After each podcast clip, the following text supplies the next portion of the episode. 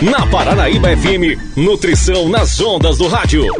Um projeto de extensão da Universidade Federal de Viçosa, campus de Rio Paranaíba, visa aproximar a universidade da população. No ar, Nutrição nas Ondas do Rádio. Bom dia, ouvintes da Rádio Paranaíba FM. Está no ar mais um programa Nutrição nas Ondas do Rádio. Eu sou Luísa, estudante de nutrição, e hoje vamos conversar sobre as dietas da moda e o impacto na saúde. Hoje, muito se fala sobre emagrecimento, e esse é um assunto repleto do senso comum, de pessoas que se dizem especialistas e te dão a fórmula mágica ou um truque para conseguir a perda de peso. E o nome para esses truques e fórmulas são as chamadas dietas da moda. Basicamente, as dietas da moda são definidas como padrões de comportamento alimentar não usuais, seguidos por pessoas de forma frequente e se populariza de forma extremamente rápida, pois prometem resultados rápidos, atraentes e sem sacrifício.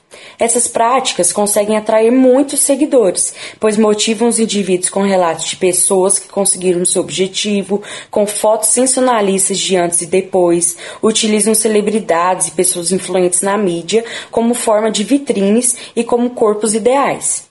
No último episódio, nós conversamos sobre os problemas que a obesidade pode causar, mas isso não significa que um corpo magro é sinal de saúde e beleza, e não significa que você precisa colocar a sua saúde em risco para atingir esse ideal.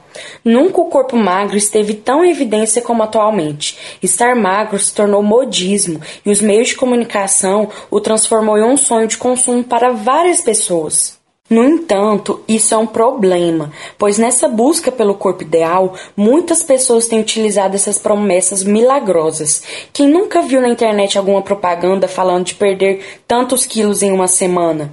Normalmente, essas propagandas estão associadas a dietas, e essas dietas, na maioria das vezes, são passadas por pessoas que não possuem conhecimento científico e utilizam da mídia, como revistas, programas de TV, redes sociais, para alcançar um número grande grande de seguidores. Sabemos que um plano alimentar deve ser individualizado e deve levar em consideração as características biológicas, psicológicas, sociais e culturais de cada indivíduo, o que não acontece com essas dietas da moda, que são iguais para todo mundo. Não é porque deu certo com fulano ou que a sua vizinha conseguiu emagrecer seguindo alguma orientação que vai acontecer o mesmo com todos. Cada organismo trabalha de uma forma. Além disso, essas dietas não preconizam a mudança do estilo de vida, não estimulam hábitos saudáveis. Dessa forma, o que se vê muitas vezes são pessoas que fazem as tais dietas milagrosas, conseguem atingir o objetivo, mas logo ganham peso novamente, porque não houve a mudança no estilo de vida, não teve adoção de hábitos alimentares saudáveis. A maioria das dietas divulgadas são de valor calórico muito baixo no entanto, nem sempre isso é bom, pois elas podem diminuir o nosso metabolismo e causar perda de massa magra, ou seja, perdemos músculos, além de aumentar o armazenamento de gordura corporal. Logo, há a perda de peso, entretanto, nem sempre essa perda é de gordura, e isso não é benéfico para a saúde. Como também há dietas que excluem certos tipos de alimentos que são essenciais para a nossa sobrevivência e podem acabar causando carências nutricionais. Tenho certeza que você já se deparou com a dieta da sopa, que preconiza o consumo de apenas um único grupo de alimentos. A dieta da lua, que fala que a lua é capaz de influenciar os líquidos presentes no nosso corpo e a cada mudança na sua fase, a pessoa tem que consumir apenas sucos, sopas e líquidos durante 24 horas. Ou dieta de acordo com o seu tipo sanguíneo, por exemplo. Se você é do tipo A, deve consumir apenas alimentos de origem vegetal, e assim para, para cada tipo sanguíneo sanguíneo. A exclusão de alimentos em um plano alimentar pode prejudicar o bom funcionamento do organismo e causar deficiências de vitaminas, por exemplo. É importante que você entenda que o ser humano não é tão simples como parece. Não tem como agrupar indivíduos e montar um plano alimentar que serve para todos, pois cada pessoa tem as suas particularidades, possuem condições de saúde diferenciadas, além do histórico familiar, emoções, preferências e alergias alimentares. A dieta Atkins foi a primeira dieta criada com o intuito de diminuir a ingestão de carboidratos e, consequentemente, prioriza alimentos ricos em proteína e gordura. Não estabelece nessa dieta a quantidade que pode ser ingerida desses alimentos fontes de proteína e lipídio, mas estabelece a quantidade de carboidrato em gramas que pode ser consumida em cada fase da dieta. Logo, há uma grande restrição de carboidratos. E seguir essa dieta por um longo período pode prejudicar os rins, fígado e sistema cardiovascular. Uma derivação desse tipo é a dieta low carb, que também diminui o consumo de carboidratos, e com isso o emagrecimento rápido. Caso não tenha supervisão de um nutricionista, pode ser bem prejudicial e pode causar fadiga, dores de cabeça e mau humor, sintomas que podem aparecer também na dieta Atkins. Existe também a chamada dieta da fruta, em que o indivíduo consome apenas frutas e uma porção de proteína a cada três dias, além de limitar o consumo de calorias, sendo possível consumir apenas mil calorias por dia. Lembra do que eu disse anteriormente sobre o impacto das dietas baixas em calorias? Muitas pessoas se sentem confusas. Embora as frutas sejam ótimos alimentos por serem ricas em vitaminas, fibras e antioxidantes, no entanto, uma dieta limitada apenas nesses alimentos pode causar deficiências de gordura e proteína, facilitando o surgimento de doenças como anemia, osteopenia, deficiência de vitaminas do complexo B e até problemas neurológicos.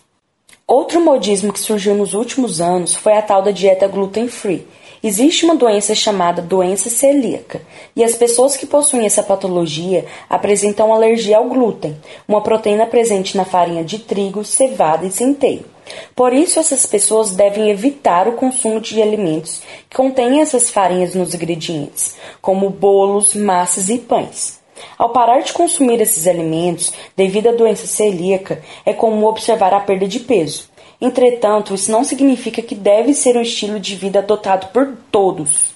As pessoas que não apresentam doença celíaca, mas insistem em fazer a dieta gluten-free, tendem a consumir produtos sem glúten e podem ser altamente calóricos. Por isso é importante ler os rótulos dos alimentos.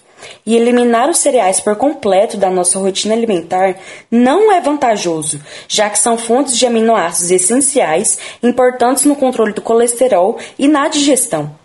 Além disso, existem práticas alimentares que são associadas ao emagrecimento, embora não tenha nenhuma comprovação científica acerca do assunto.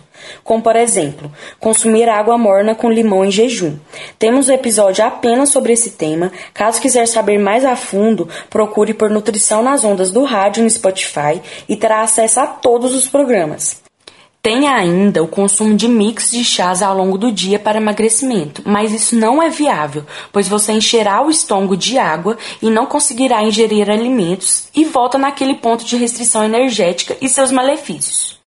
Além de haver várias plantas que pode causar intoxicação, pode ser prejudicial para a saúde de acordo com a sua condição.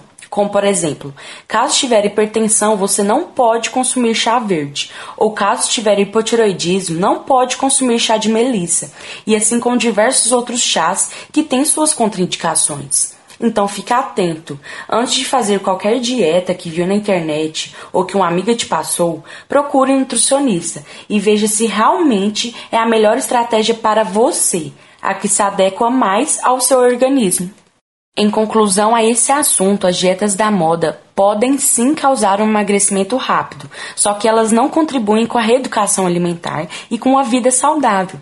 Por não considerar características individuais, é muito difícil manter uma dieta por um longo período de tempo, pois dificulta a adaptação e, quando conseguir atingir o seu objetivo, poderá ganhar todo o peso perdido ou até mesmo não conseguirá emagrecer por ser extremamente difícil a adaptação e se frustrará e irá desistir do processo. Aí que surgem relatos. Sempre fiz dieta e não consigo emagrecer. Mas será que você estava realizando uma reeducação alimentar ou apenas seguindo dietas da moda? Procure um nutricionista, ele é o profissional mais apto para te ajudar nesse processo. Então por hoje é isso, pessoal. Muito obrigada pela audiência. Se tiver alguma dúvida ou sugestão de tema para os próximos programas, ligue para 99,5 FM ou nos mande direct na página do Instagram Nutrição nas Ondas do Rádio. Um abraço e até logo! Você ouviu na Paranaíba FM Nutrição nas ondas do rádio.